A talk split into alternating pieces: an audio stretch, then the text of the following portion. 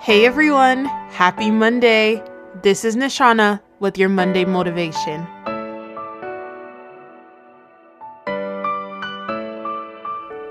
Second Peter 3 verse 9 says, The Lord is not slack concerning his promise, as some count slackness, but is long suffering towards us, not willing that any should perish, but that all should come to repentance. After Saul consented to the death of Stephen by stoning, the church began to suffer cruel persecution. Saul tried to destroy the church, going from house to house, dragging out the believers and throwing them in jail. However, despite the attempts of Saul and other like minded individuals, the believers who remained scattered everywhere and continued spreading the gospel wherever they went. Continuing with his violent threats of murder against the believers, Saul went to the high priest and asked for letters to take to the synagogues in Damascus. If he were to find any believers while he traveled there, the letters would give him permission to arrest them and bring them back to Jerusalem. Receiving these letters, Saul set out for Damascus.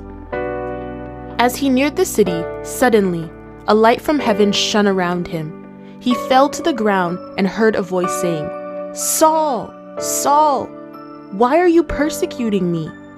Who are you, Lord? Saul questioned. I am Jesus whom you persecute, the voice said. Trembling and in shock, Saul said, Lord, what do you want me to do? Arise and go in the city, the voice said.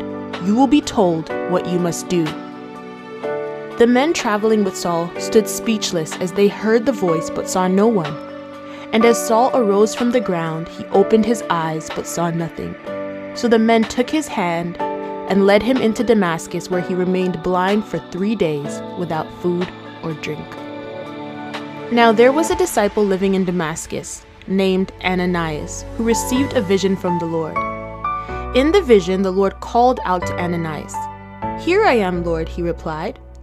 Arise and go to the street called Straight, and inquire at the house of Judas about Saul of Tarsus, the Lord said. He is praying and in a vision, he has seen a man named Ananias come in and place his hand on him that he may see again.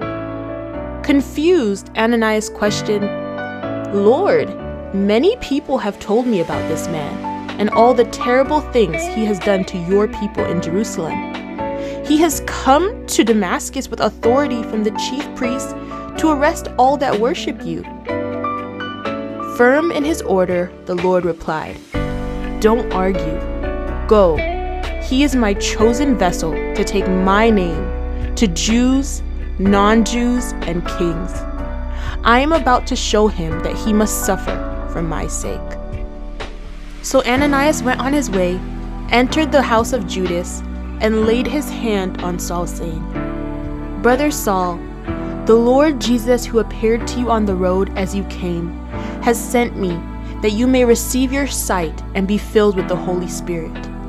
Immediately, what looked like scales fell from Saul's eyes and he was able to see. So he arose and was baptized.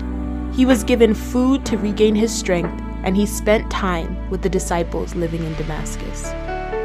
Saul went straight to the synagogues and began to preach that Jesus was the Son of God. All who heard him were amazed and asked, isn't this the man who wreaked havoc in Jerusalem among the believers? And didn't he come here to do the same thing? Arrest us and drag us off to jail in Jerusalem for sentencing by the high priest? Saul heard them, but their suspicions didn't slow him down. His preaching became more powerful, and his proof that Jesus was the Messiah was so convincing that the Jews who lived in Damascus could not answer him. After many days, the Jews met and made plans to kill Saul.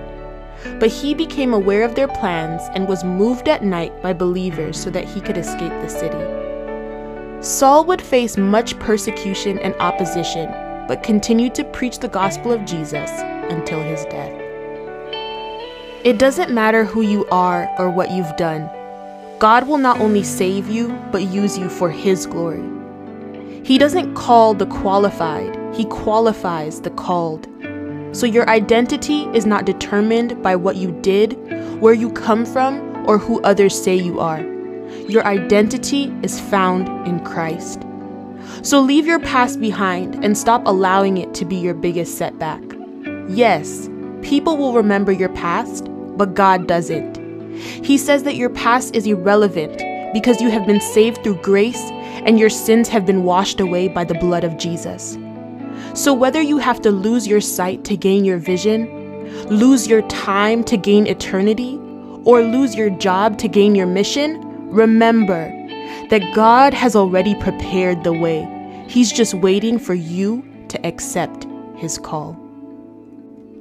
God, thank you for being a safe space for us. We can come to you a mess and in our sins, and you always receive us in love. Thank you for never judging us for our past, but rather allowing us to be vulnerable and share our struggles with you. Thank you for accepting and meeting us where we are. Amen.